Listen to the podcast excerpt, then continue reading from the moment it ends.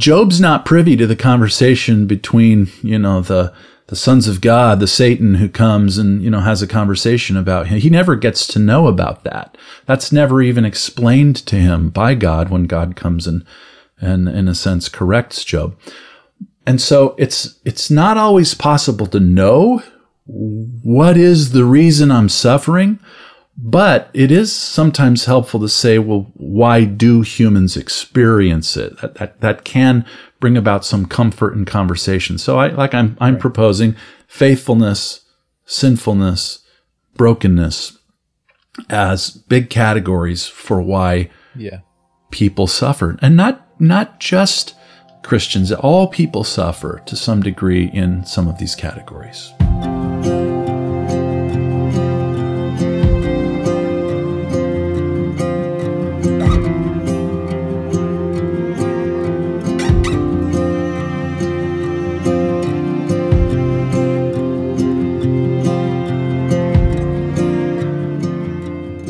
Hello and welcome back to Deep in Christ. I'm your host, JonMarc Grodi, here at the Coming Home Network International, and we're bringing to you another discussion about this, our daily task of growing in imitation of and relationship with our Lord Jesus Christ. Thanks again for being here. I'm joined again this week by my good friend and colleague, Kenny Burchard. Kenny, how are you doing this week? I'm doing great, sir. How are you? Great to Very see good, you. brother. Yeah, you likewise. likewise. Glad to be doing this again.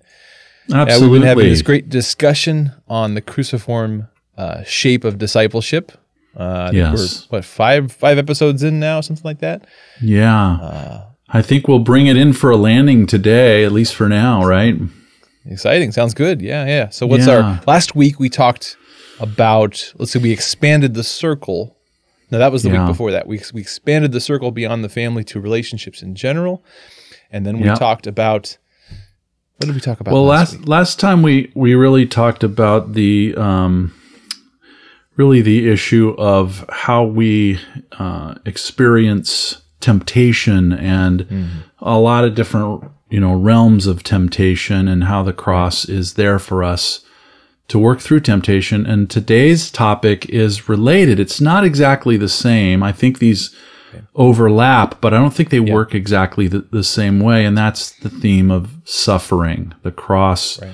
and suffering, and how that really intersects with discipleship, being a follower of Jesus. So yeah. we have to talk about this. Because I think as disciples, you know, um, you know, we said in the very first episode, there's a cross for everything. If you're a disciple and the cross is the way to follow Jesus, then I need to be able to locate the cross for whatever I'm dealing with. And sometimes it's a specific thing, you know, like marriage or parenting or something like that. Sometimes it's inside of a category with lots of possibilities, like temptation, and today, like suffering.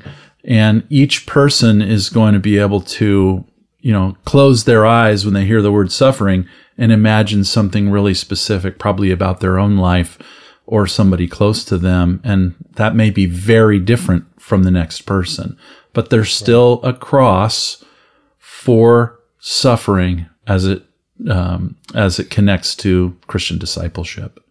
Yeah. Yeah. It would seem to me that one aspect of this topic, one area of overlap and then not overlap with the other topics is that in some cases, the suffering we experience we can sort of see its cause, right? In some of the things we've talked about before this, we can see the cause. We can see in our own sinfulness mm-hmm. how that causes us suffering. We can see how see in another person's brokenness how that you know causes reaction and how it blows back on us and that causes suffering. We can mm. sometimes we can kind of see it and make sense of it.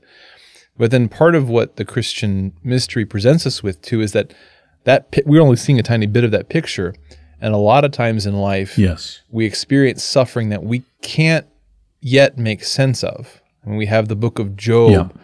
which presents us with the story of a man who he can't see why he's being made or allowed to suffer. And oftentimes exactly. that is what we experience, and we're not always ready for it because we're we're ready for the suffering that makes sense to us right now. We're not always ready for the suffering that that doesn't make sense. Yeah, I used to tell people when we when we would talk about Job um, people would bring up Job and they would say, why, you know, with their own suffering, why, why, why? And, um, and that's really the question that, that Job has in the book of Job.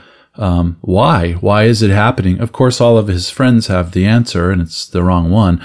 Um, but I used to say, well, we don't really want to know why though, do we? I mean, Job didn't want to know why. What did he really want? He wanted it to stop, you know, and, uh, you know, and, and, and it wasn't stopping. It was getting worse. And, um, and sometimes that's how suffering goes. And, th- you know, the question of why is there. Um, it's, it's kind of like saying ouch when you hit your thumb. You say why when you suffer. Um, but, but really what you want is you want it to end and I and I think that's true for all suffering, regardless uh, of the you know the origins of it.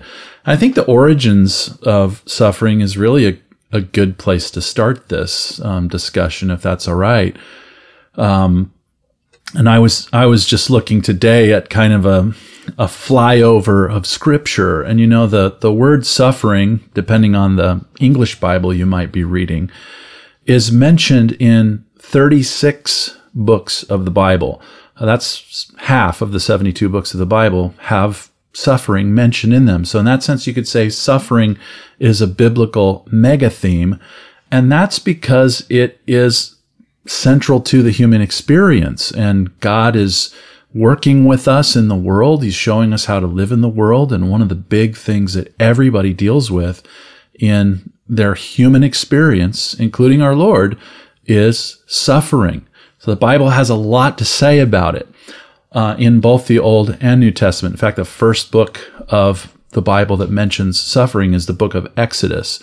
Genesis tells you why, but Exodus tells you, uh, in fact, it says, God heard the cry of his people and he sent Moses and he said, I've seen your affliction or your suffering. So even God is aware of the fact that humanity is experiencing suffering. Of course, the last book of the Bible, book of Revelation, is really focused on human suffering and God's uh, doing away with it forever. Really, that's the, the one of the big goals of God's work in our lives and in the world that He's made, the good world that He's made, is to remove suffering from the world. But that's not yet, right? We're in, we're presently in a world and in a faith, in our Catholic faith, that that recognizes the reality and in fact accepts the reality of suffering. Um, just as an aside here, a couple more introductory thoughts. You know, I wasn't always Catholic, JonMarc. As you know, I'm I'm a convert. I come from the Pentecostal and charismatic expressions of, of Protestantism and from the groups that um, kind of gave birth to um, Pentecostalism and, and charismatic Christianity. Out of those groups, as a theology, there's a theology that says we're not supposed to suffer. Suffering is bad. If you're suffering, it's always because you did something wrong. The goal is to get all the suffering out of your life. Um, and never suffer and pray against suffering and all these kinds of things. The really the, the only theology that we had for suffering was that um, we need to try to get rid of it. Now, as Catholics, that isn't always how we think about it. It's not that we're, um, you know, we're masochists about suffering, but there is a sense as Catholics in which we embrace the reality and sometimes even the need to experience suffering as part of our faith. I'm, and for you, I don't know what that's been like for you in terms of the theme of suffering. You've been Catholic longer than I have. Yeah, in in you know in my experience, uh, growing up mostly as a cradle Catholic, you know, uh, the, as a child of converts who were experiencing and learning all this stuff in the Catholic Church, um, I, I, definitely grew up learning more kind of the Catholic picture of suffering, you know, the, the theology of suffering. But it's been interesting too, uh, hearing stories like yours throughout my life from different different backgrounds, and seeing how you know so many of them, most of them, all of them have a, certainly a kernel of truth there. There is a sense in which that theology is getting at a piece of the truth that in some way mm-hmm. all of our suffering is connected to original sin. It's connected to the fact yes. that we are not who we should be. We're not back in perfect communion with God. And there is a sense in which, as we grow in union with God. In one sense, suffering uh, changes because we we deal with it differently. But it's not as it's not as simple as right. You know, like uh, the well, a bad thing happened to me. It's because of that bad thing I did last week. Like it's it doesn't work like that. That's far too simplistic. Right. And so yeah, the Right. the the whole the, the bigger picture of Catholicism embracing both the suffering that we can understand, but also in the suffering that we can't, that it doesn't try to eliminate the mystery there. It recognizes that there's there's still there's a lot outside of our ability to discern this side of heaven. It's true. It's really true. And, you know, so much work um, has been done on this theme, obviously across human history, certainly in scripture. And it's something because it is pervasive to and so much a normative part of the human experience. It's something that we always talk about. There's so much stuff on suffering. Um, and there's a lot in the Bible. A lot of the great saints have written on suffering. We could name like Saint John of the Cross being being one of them. That you know, the dark night of the soul, and and there's there's so much there. But what I like to do on the front end here, maybe um, JonMarc, is read a text that I think captures a lot of the big themes of suffering, and maybe unpack three big ideas about suffering that um, connect to the cross and how to find the cross in those different types of suffering. So I said that suffering's mentioned in, if you're looking in English texts of the Bible, like for instance, I'm looking at the Revised Standard Version Catholic edition. 36 of the 72 books of the Bible contain references to suffering. One book in the Bible, though, has a lot to say about suffering. In fact, more than any other book, and that's the book of First Peter. First Peter is the epistle of of suffering, if you will. There is so much information in First Peter about suffering, more than any other book of the Bible. Nineteen references to suffering.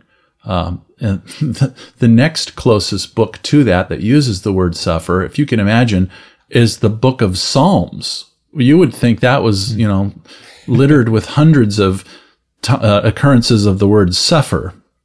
But Right. no, First Peter talks about suffering more than any other. And this text here in First Peter chapter four might be a good place to start. Uh, First Peter chapter 4, 12 through 19. I just read that and maybe pick out a few things and, and we can go from there and try to find the a cruciform uh, approach to thinking about suffering. So Peter says in 1 Peter 4, beginning at verse 12, Beloved, and I like that first word, by the way. This is who you are. Beloved, do not be surprised at the fiery ordeal which comes upon you to prove you as though something strange were happening to you. But rejoice insofar as you share Christ's sufferings, that you may also rejoice and be glad when his glory is revealed. If you are reproached for the name of Christ, you are blessed, because the Spirit of glory and God rests upon you. Now here we go. Um, verse 15. But let none of you suffer as a murderer or a thief or a wrongdoer or a mischief maker. Yet, if one suffers as a Christian, let him not be ashamed, but under that name let him glorify God. For the time has come for judgment to begin with the household of God. And if it begins with us, what will be the end of those who do not obey the gospel of God? And if the righteous man is scarcely saved, where will the impious and sinner appear? Final verse, verse 19. Therefore, let those who suffer according to God's will do right and entrust their souls to a faithful creator. And just reading that little paragraph there in First Peter, there are basically two reasons given for suffering. Uh, one at the beginning, let's call it faithfulness. There's a kind of person who suffers because he's obeying God. He's suffering because he or she is faithful. And because the, the, they are going cross grain with the way the world actually functions, they're being run over and smashed by the realities of what happens in the world that doesn't know love, honor, or care about God.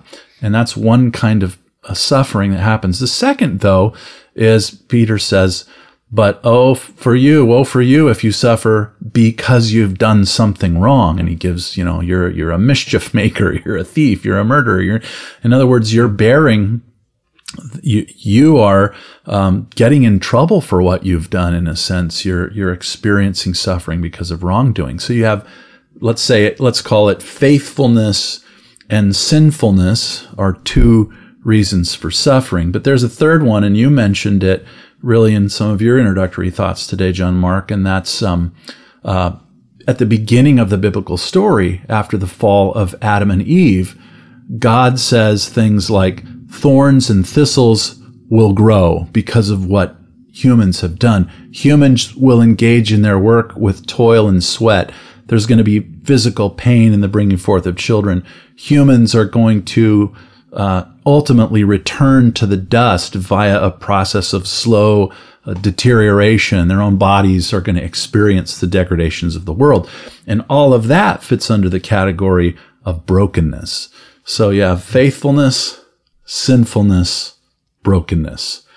Not everything might fit under one of those three categories, and it might not be so easy to figure out which one uh, might be applicable. For instance, Job never got to know which one is it. His friends, of course, said it was number two. You're you're a sinner, Job. That's got to be it. Um, and you know, we're Job's not privy to the conversation between you know the the sons of God, the Satan who comes and, you know, has a conversation about him. He never gets to know about that. That's never even explained to him by God when God comes and, and in a sense corrects Job. And so it's, it's not always possible to know what is the reason I'm suffering, but it is sometimes helpful to say, well, why do humans experience it? That, that, that can bring about some comfort in conversation. So I, like I'm, I'm right. proposing faithfulness, sinfulness, brokenness as big categories for why yeah. people suffer and not, not just Christians, all people suffer to some degree in some of these categories. Yeah, this is a great passage, and I think those are helpful categories. This is one of those discussions um, that where you you're kind of straddling the the speculative and the practical. You know, on the on the speculative side, you know, we're trying to understand in a small way a little bit of the mystery of suffering, um, in order to go back to the practical and and and bear suffering better. Uh, and so, in mm-hmm. one sense, there's there's these categories make sense to me, right? In one sense, there are these three different categories. In a, in a, in a different sense, still, they all kind of come down into one in the sense that that suffering comes about because, like, we and the world are, are broken, and we're we're either moving exactly. our way back towards God or we're going the other direction. I think that brokenness actually is the is the meta category for everything. Right. Um, yeah. really fits under that. Um, yeah. And and so yeah, I, I, would totally agree with you there, especially as we look forward to the future envisioned in Scripture, where God removes suffering from the world, and He does that by removing the things that have broken the world. So right, right, yeah, I think that's right. I think that we we kind of have the meta the meta theme of the brokenness, and then we have the two, maybe the two ways you respond to the brokenness, right? You either respond to the brokenness turning to turning to more sin, creating more brokenness, and then experiencing more suffering as a result of it, or you you're pushing forward in faithfulness, in which case you don't suddenly not experience suffering, but you, especially in light of the cross, you you see the you see the picture of where that suffering fits, and you also see the fruit that comes out of bearing the cross, right? Yes. Yeah, I like what you said there. You know, when you when you face the brokenness there you have a choice. You either you either perpetuate it or you you move forward in faithfulness. And I think that that kind of gets to where where we're headed in this conversation in this larger series and that is okay, where's the cross in this? I'm a disciple of Jesus. I'm a follower of Jesus. Um, I am suffering. Let's say I'm doing a checklist here, a little self analysis. I'm a, I'm a disciple, I'm a follower of Jesus. Uh, the cross is the image that is shaping my sense of discipleship. I'm suffering. Okay. um, let's find the cross. Let's find the cross and find how to move through that suffering in a cross shaped way, in a cruciform way, to be faithful to Jesus. And you know, I, I've been saying since I become a Catholic that the Catechism of the Catholic Church is probably my favorite theology book. Some people might laugh at that, but it's true for me. I love it. Uh, it is it is an incredible resource, and the Catechism has a lot to say about suffering, its relationship to the cross, and discipleship. Let me read a couple of passages here that really connect to what we've talked about so far. I mean, they they in a sense they tie everything together. Um, in paragraph 164 in the Catechism, there's a discussion of faith. Okay, so faith is being discussed. Our our faith in God, our faith in Christ, the faith that we have as Catholics, and even the Catholic faith itself as a, as a body of truth, if you will, is being discussed. But listen to this in paragraph 164. Even though enlightened by him in whom it believes, faith is often lived in darkness and can be put to the test. The world we live in often seems very far from the one promised us by faith. Our experience of evil and suffering, injustice and death seem to contradict the good news. They can shake our faith and become a temptation against it. So now we're starting to turn the corner of the cross. Okay, I've got suffering and I've got faith. And these two theme, things don't seem to belong together. How can I, how can I deal with the, the one when it is, let's say, casting a dark shadow on the other. And this little paragraph is telegraphing something to us about the answer, the answer to a big question. What is the cruciform response to suffering? Whether it's because of faithfulness, sinfulness, or brokenness, or if you want to put brokenness on the top, great. But what's the cruciform response to any form of suffering? Well, I think we can sum it up in one word. I think we can, and I'll I'll share a little Greek word here. Uh, I'll spell it first: P-I-S-T-I-S, pistis, or pistis, or pisteuo, and it's the word faith. But not just faith, as in, oh, I believe this in my heart really strong, or I believe it in my head, or I have this cognitive slash emotional attachment to ideas the, a bigger, we need a bigger way of thinking about this word. Uh, so other ways that pistis or pisteuo can be translated are faithfulness, fidelity, loyalty. Synonyms to these words are allegiance. Let's get an old English word in here. Fealty, solidarity. Well, why is that the word? And I'm proposing that it is the word and, and even the, the, that suffering and faith are set next to each other, one trying to conquer the other in in our life. This is the way the, the catechism almost sets them up that there's a tug of war between faith and suffering. So how must I respond then to suffering? With faith. The answer is, you know, in the discussion. Um, faith is actually the way through any form of suffering. That doesn't, now having such an answer doesn't make it easy, but you some, when you're going through something, you got to get your GPS, like where am I and what do I do? And when I'm suffering, if the answer is faith and that somehow connects to the cross, how can I exercise faith in this present experience of suffering? Yeah, well, this you know, seems to me totally in the right the right uh, the right groove here. That that faith is really the the fundamental question here, because suffering is the fundamental question of life. Right? You're going to suffer. You you know you're born into life. You experience suffering. Life is hard, and at your core, however you might formulate it consciously and in, in your words and in your thoughts, everybody is having to answer the question of what do I do with the the turmoil of life, the difficulty of life, the pain that I experience, the suffering that I experience. And you're going to either break bad, to use the the, the pop culture reference Yep, uh, yep, nowadays. You're yep. either going to respond to that by despairing, by getting angry at God, by trying to do it yourself, by trying to, to, to take things into your own control. That's one way you're going to respond to suffering. So pride and despair, that's one direction. Or you're going to respond in faith, which is mm-hmm. you're going to make a choice to say, I, I can't make perfect rational sense of this. I can't see the whole picture, but I'm going to choose to trust that uh, that God is in control, that He has a plan, that somehow this is within His will, and that He will bring mm-hmm. good out of it. Like you're going to go one mm-hmm. way or the other, and it, ultimately, as you said, it's not a matter of of of head knowledge or feelings. It's ultimately a matter of a choice of which direction I'm going to respond to suffering.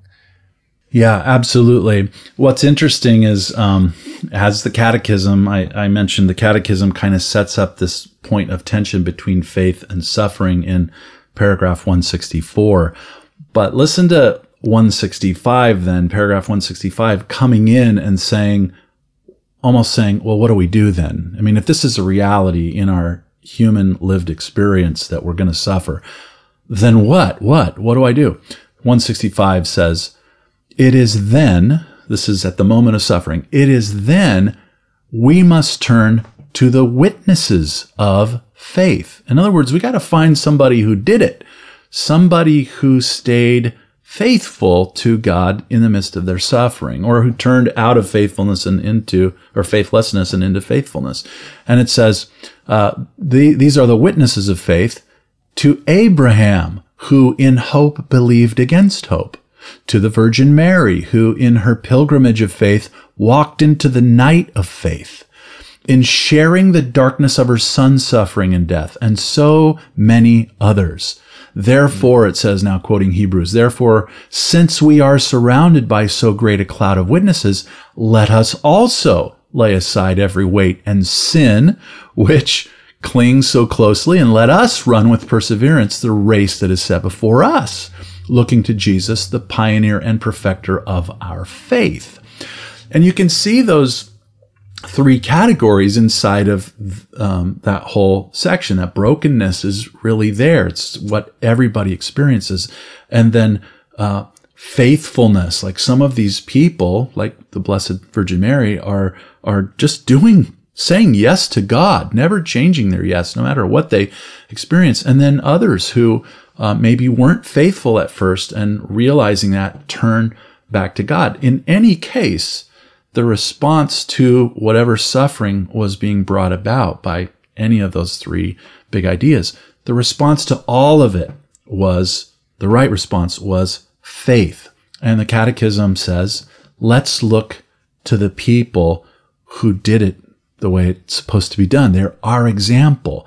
And, um, and that's another thing, by the way, I just say about, I love about being a Catholic is that we do have the saints, uh, whose lives we, um, look to, who, who we venerate, who we uh, draw strength from their witness. They are the, in a sense, our forebearers in terms of how to, um, be faithful, how to follow the Lord in the midst of suffering. So that's, that's, a, that's a starting place. That's really beautiful. And you know it also so it makes me think as you said of one of the great things about being catholic but also one of the great things about our particular little niche here in the catholic world the, the coming home network. We're all about Yes. conversion stories. We're all about Yes. sharing the stories of what god has done in our lives. And so we have the witness of the saints. We also have the witness of our fellow brothers and sisters who are still walking around um, and we we see the power when someone looks back at their life and says okay i can we can't always see it in the moment but looking back in our life, we can see, okay, well, there were all those times when I responded to the difficulty, to the suffering of life with nihilism or pride or despair or trying to avoid the cross or trying to to uh, ameliorate the pain by self-indulgence and I see the effects that that had. I see what that led to. And then I see those moments where in a in a bit of a cloud, right? In that that cloud of darkness, I chose to be faithful to God. I couldn't exactly see where it was going, but I chose faithfulness. And here's what came out of it. this conversion came out of it, this change of life, this this new blossoming uh, of grace and of fruit in my life. It didn't mean that suffering was eliminated, but in the, even in the midst of suffering, I found something that was far more powerful. And so that's the power of conversion stories. That's the power of reading other yes. people's testimonies. So it's the, the power of yes. reading your own. I think sometimes we forget this that, again, in the midst oh, of suffering, you can't see this. But if you look back, you know, if you're journaling about a previous day or, or you're looking back in your life, that's where you're able to uncover this in your own life. Yeah, like what what really happened all those times that I was faithless? And what really right. happened those times I was faithful? We begin to see the patterns in our own life of, well, God is real, He is faithful, and and there's there's blessing and grace that comes when I'm when I'm faithful. Yeah, yeah, amen. It's one of the reasons I actually like to read the Psalms because uh, yeah. the Psalms uh, kind of see how show you how to live really in the in the tension between right. God's good promises and the realities of difficulty. So you have, for instance, the psalmist saying, uh, oh God, where are you? God, where are you? God, where are you? I can't find you anywhere. And then kind of shaking loose and turning the other way and saying, well, I'll just think about what you've done for me. You know, I'll, I'll remember your works when you did this and I'll remember, I can't think, I can't see what you're doing now. So I'm just right. going to think about what you've done uh, back here when you did this and when you did this and when you did this. And it's, it's a really good example, really, of keeping faith when yeah. you are um, going through suffering. The way that, um, the way that the catechism ends in that, that paragraph, chapter 160 or paragraph 165 with that quote from Hebrews is, and it gives us the saints, you know, to look at in, in history, but then it says, looking to Jesus, the pioneer and perfecter of our faith, the one who, who, who filled it up to the full, brought it to its fullest expression. And that probably can bring us around now to the, the big question. And that is, okay, let's get some cruciform, some cross shaped responses to faith then. We've got the, the reality that suffering happens to people, brokenness, faithfulness, and sinfulness. We've got the fact that suffering is fighting against faith, trust, and, and, and devotion to God, solidarity with God, fealty to God. Okay, how does the cross then pull those things together and resolve the, the tension between them? And again, I said, I think that the answer is faith, but the cross has to get us there. And so maybe we could look at the three categories of suffering for a minute and see how the cross addresses each of them. Um, uh, so, so the first one, let, let's start with brokenness, since we said that's kind of the meta category, the big one. And again, the Catechism is helping us with this in paragraph chapter 272. We're going to get real cruciform language here. Um, it says in paragraph 272, faith in God the Father Almighty can be put to the test by the experience of evil and suffering God can sometimes be absent and incapable of stopping evil. But in the most mysterious way, God the Father has revealed his almighty power in the voluntary humiliation and resurrection of his Son, by which he conquered evil. Okay, I read that and I say, how so? How, does God conquer brokenness and evil through the voluntary, voluntary humiliation and then resurrection uh, of his son. And there's lots of possible answers to it, but I just take a stab at it here. And one is my response to injustice, my response to evil happening in the world, my response to things being done to me unjustly is honestly to re- retaliate sometimes and to want to, you know, get even and and like you said, perpetuate uh, the brokenness. And the catechism is teaching us, you know what? Jesus, he embraces those things, takes them into himself, and if you will, jumps into death with them. Uh, and, and in a sense, kills them, drags them down into death and leaves them there and doesn't participate in human evil, doesn't participate in vengeance. He doesn't participate in perpetuating evil when he when brokenness is is washing over him, what he does is, is he takes it and he, um, if you will, he plunges it down into death. He leaves it there. Now, what God does with Christ is vindicates him. He says, Now there is a good man. There is a man who responds to evil the way I want it dealt with. I want evil done away with. I don't want evil perpetuated, brokenness perpetuated in a human life. I want it eradicated in a human life. He, so Jesus refuses to participate in evil and in that sense brings it to death. God vindicates the righteousness of his son and raises him up above it and then says, now, now you follow him. You follow him and you too in your own life and in the whole world will see God bring about the restoration of all things the way we deal with brokenness in a cruciform way isn't, th- you know, by repaying evil for evil.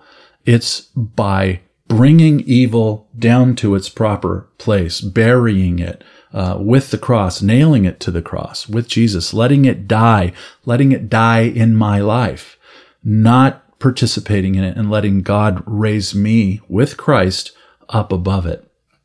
So, what that looks like dynamically in the life of each person and their particular suffering circumstances is going to look different. If we're working with somebody, we might have to help them find what that means.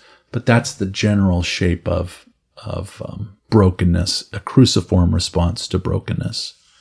Yeah, yeah. The pioneer and perfecter of the faith, as you quoted earlier, you really got into the, the pioneer aspect of this. That, like, again, this mm-hmm. is the mm-hmm. situation we simply live in. The world uh, is broken, and we're going to yes. experience evil from others. Uh, and in some sense, the better you are, the more the world's going to come for you. You know, we have in Christ. That's true. Know, the best possible man who mm-hmm. experiences the worst possible betrayal and is put mm-hmm. to the worst possible death, uh, at least mm-hmm. in, in, theory, you know, one of the worst. Um, maintains the best possible faith, maintains his mm-hmm. fidelity to the very end. So we mm-hmm. have kind of the extremes on all counts. This was kind of the ultimate uh, testing of the theory here. And Christ is the proof of concept that what is how what happens to that man in that circumstance if he's faithful? Mm-hmm. Well, we have resurrection. And so we yes. don't we probably won't experience the cross in that exact shape in our particular life. Not the same betrayal, not right. the same time period, not the same kinds of afflictions. But every one of us looking to that example, again, have this opportunity to say, okay, well, Christ showed me the way. He pioneered it. He showed what happens when we persevere through uh, and carry the cross. Exactly right. Exactly right. And so, so that brokenness, in a sense, is put to death at the cross through the obedience of the Son. Um, he's not jumping down into the world of humanity and making it worse. Um, and he he puts it away. He nails it to the cross. He he brings it down to death and leaves it there. And you know, baptism then signifies our solidarity with Jesus, who's doing that. Like, and I'm going to let him start in my life. I'm going to let him put away the death dealing, death working things that I have in my own life in the waters of baptism, come up new and follow Jesus as a, a cruciform disciple um, my whole life. And that's going to be uh, a cycle and, and an evolving process. But the cross is always there to show me and to warn me and say, don't participate in the brokenness. You, will per- perpetuate it if you do. It has to die. The brokenness has to die and God will vindicate and God will raise you up. And that's the scary part. It really is the scary part. Um, will you really, God? Will you really vindicate me? Will you, will you really uh, raise me from the dead? You know, will you really bring me up? Because I, if you don't, I might have to take care of myself. And you know, my wife and I were we're reading through the Old Testament right now together, and we're reading in the book of Numbers, and we got to that section in Numbers where the people are grumbling and God says, that's it. I'm not taking you in. Your kids will go in, but you're all going to die in the, in the wilderness. And before uh, that, that, um, sort of, uh, sentence is pronounced on them, they say, well, let's go back to Egypt, get a captain to take us back to our old way. They don't want to go forward with God. So, so they want to go back without God. And God says, I'm not taking you into the land. Well, as soon as God says, I'm not taking you into the land, they say, well, let's go into the land then. And then Moses says, God said you're not going. Uh, well, let's go do it anyway. And then they get smashed, right? Well, what, and we were talking this morning. What's the common denominator in both scenarios? Let's go back to Egypt. Let's go take the land. The common denominator is they left God out of both things. right. Let's go back to Egypt without God. We're, we're done with him. And then God says, You're stuck here. And they say, Well, then let's go forward without God. Right. And it's such a picture of of human life and it perpetuates the brokenness. The cross then is Jesus saying, let's do everything that God says, God's way. But what if you die? Uh huh. Uh huh. The cross says, yeah, yeah, you, you might, but God will raise you up. God will raise you up. And, uh, and, and Jesus, if you, if you will, back to the theme of faith, then doesn't break faith with God, even when he knows it's going to cost him his life. And because he won't break faith with God, God vindicates him and raises him up above the brokenness of the world. And in fact, seats him at his right hand, gives him the name above all names, and turns the whole world over to him. Pretty good. Pretty good. yeah. Yeah. And so, in some sense, this middle category of the of sin, right? Sin, all sin. One way we could put it is that mm-hmm. all sin is a um, is just a way to deal with suffering apart from God. Right. right. I'm, I'm, right. Here's how I'm going to respond to the suffering, the difficulty. I'm going to try to grasp for myself some fulfillment other than God, or I'm going to flee away from mm-hmm. the difficulty to try to find my own escape, my own comfort, my own safety. Mm-hmm. Um, but as you said, the common denominator is they're both ways of trying to avoid the cross. In other words, exactly the, the suffering with God, right? Exactly. How can I do how can I do whatever I'm going to do without God? And and that's the danger. That that's the that's the brokenness. And so the, those two other categories that we talked about, faithfulness and sinfulness in a sense can quickly be wrapped up in what we said about brokenness. Um, and that is, you know, in the cross, then Jesus is dealing, well, first of all, with suffering because of faithfulness, right? Um, Jesus is a victim of the, you know, the actions of others, of the sinful actions, the murderous actions, the betrayals, and the human um, evil that was done to him unjustly. Even Pilate said, I find no fault with this man. I find no fault with this man. Pronounces him innocent multiple times and then has him crucified. Of course, we, I like to say God reverses the death sentence after it's carried out and pronounces him not guilty, um, and and uh, is, is essentially wipes away everything and vindicates him. So so suffering then because of faithfulness. What what's the cruciform response to that? more faithfulness. More it's it, the way of jesus. Like at what point jesus are you going to stop? Like at any moment are you going to say oh nope i'm done. I'm done being faithful and this is what people are doing to jesus while he by the way is being crucified well you say yeah. you're the son of god you know come down off the cross he saved others he can't save yeah. himself all of these words and maybe even what was at work in in jesus as he's processing the horrendous pain is this maybe I should should I stop? Can I go through with this? Um, so the answer is more faithfulness. You want to jump in there though. Well, I, I was thinking back about that passage from First Peter, uh, First Peter mm-hmm. chapter four, uh, verse twelve. The first line that you read earlier in our discussion, beloved, do not be surprised at the fiery ordeal exactly. which comes upon you to prove you, as though something strange were happening to you. I've been thinking a lot uh, lately about how we can intellectually sort of make sense. We can we can put this on paper. Like, okay, well, you know, if I if I I'm going to experience suffering, it's part of life. I can despair or I can trust God, and if I trust God, there's resurrection. It all makes sense on paper. But then when we experience the suffering, the suffering, you know, uh, uh, connected to our, our trying to be faithful. We're surprised by it sometimes. Um, and suddenly, what makes sense on paper is meeting with our actual fleshly expectations.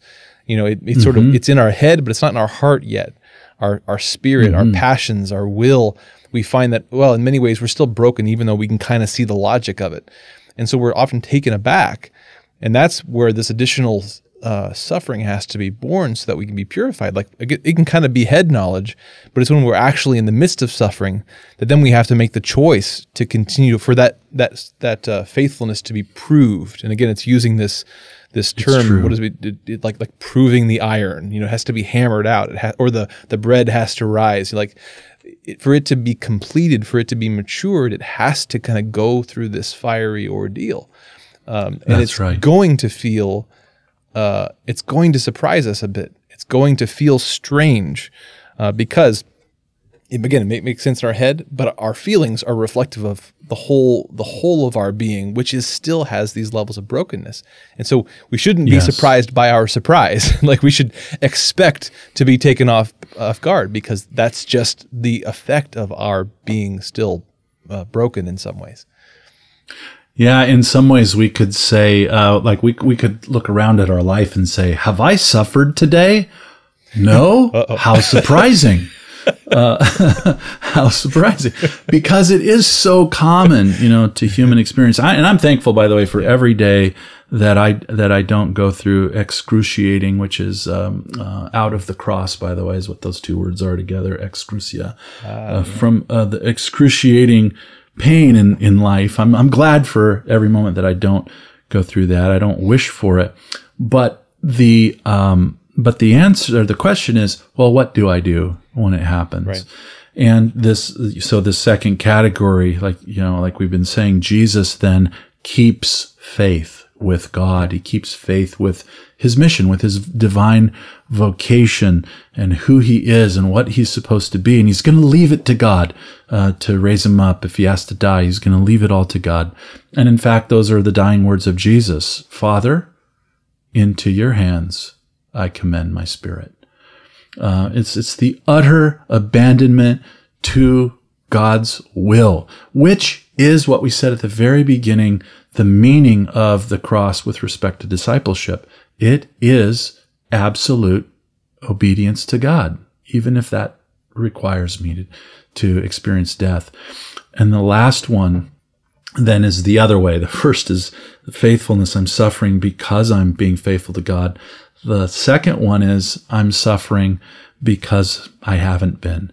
And Peter says in his uh, exhortation to the beloved, um, that might be why you're suffering. You might be suffering because you've done something you shouldn't do.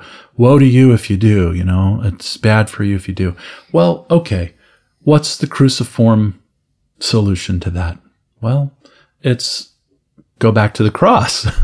you know, get back to Jesus, um, which doesn't mean the suffering is going to go away. It, it, it, it, but it just means that you're going to reverse course so maybe the final idea we could we could cover would be that last category of how to respond in a cruciform way uh, to suffering that's brought about because of sinfulness, and uh, and the answer to that is is more cross, right? It's faithfulness, um, because you know, as Peter said, um, we might be suffering because we've done the wrong thing, and the answer isn't to despair. The answer isn't to run from God like the Israelites I was just talking about. Well, let's let's go ahead without God then. No.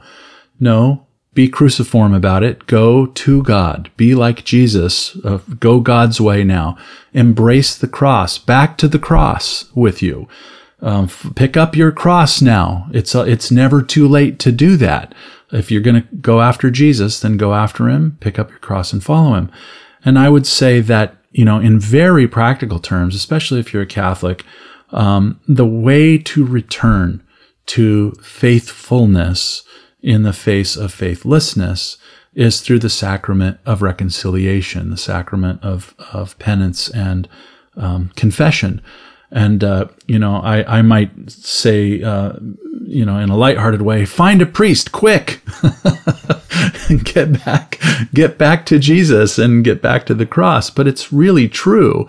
And not to make light of it, we need to, um, get real with what we've done and go and talk to the Lord about it, uh, in, in a way that brings about real change, real healing, real reconciliation, and then embrace the cross and go forward with faithfulness, allegiance, loyalty. Don't break faith with God. Keep following Jesus, especially in those cases where my suffering may have been brought about because I've done something I shouldn't have done. Right. Yeah. So we leave the cross, we leave the way given to us, the responsibility, the vocation, the mission, calling, which is a cross. There, there's some suffering, some difficulty involved. We we sin by fleeing from that cross. And in doing so, we create a new cross. But in the mystery and mercy of God, we create a new opportunity. Well, He creates a new opportunity that uh, as soon as we stop and we wish to return, well, we, we have a new cross. That repentance is a cross. Saying sorry is a cross. You know, accepting the consequences of our sin is a new cross.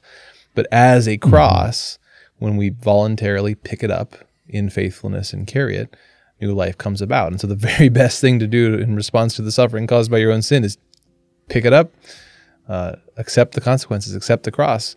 Because the moment you do yes. that, that cross, that voluntary, voluntarily born suffering also begins to produce fruit, begins to produce, you know, bring about that healing, that uh, that grace in your life. Yeah, amen. The answer is always more Jesus, more cross, no matter what if I'm yeah. suffering because of brokenness, if I'm suffering because of faithfulness, or if I'm suffering because of sinfulness, the answer is never let go of the cross, but always cling to the cross, embrace the cross. Go to the cross, pick up the cross, run to the cross. Very good. Well, thanks, Kenny. Uh, gosh, great discussion. I hope the Thank you. Hope those who've been listening and following along have got uh, some good inspiration out of this discussion. We'd love to hear what you what you think. If you've been following along, what are what are some pieces some pieces that we've missed? What are some verses that that uh, you'd like to share that you know that help you to understand this mystery of the cross? We'd love to hear that. You know, respond in the comments here on YouTube, or if you're part of the online community at the Coming Home Network, let us know what you think. We'd love to continue this discussion on the nature of discipleship as a, a cruciform thing uh, with you. So thanks again, Kenny, for leading this discussion. Appreciate it. Thank you, JonMarc.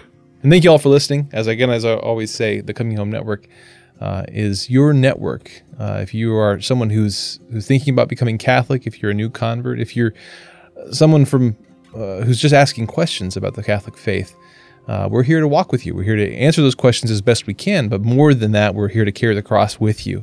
And so um, we invite you to check out the Coming Home Network at chnetwork.org. There are resources, newsletter, lots of ways to stay connected. Uh, most importantly, is that online community that I mentioned, where we can try to carry that cross together and encourage one another along that way. So thanks again for listening. We'll be back next week. God bless.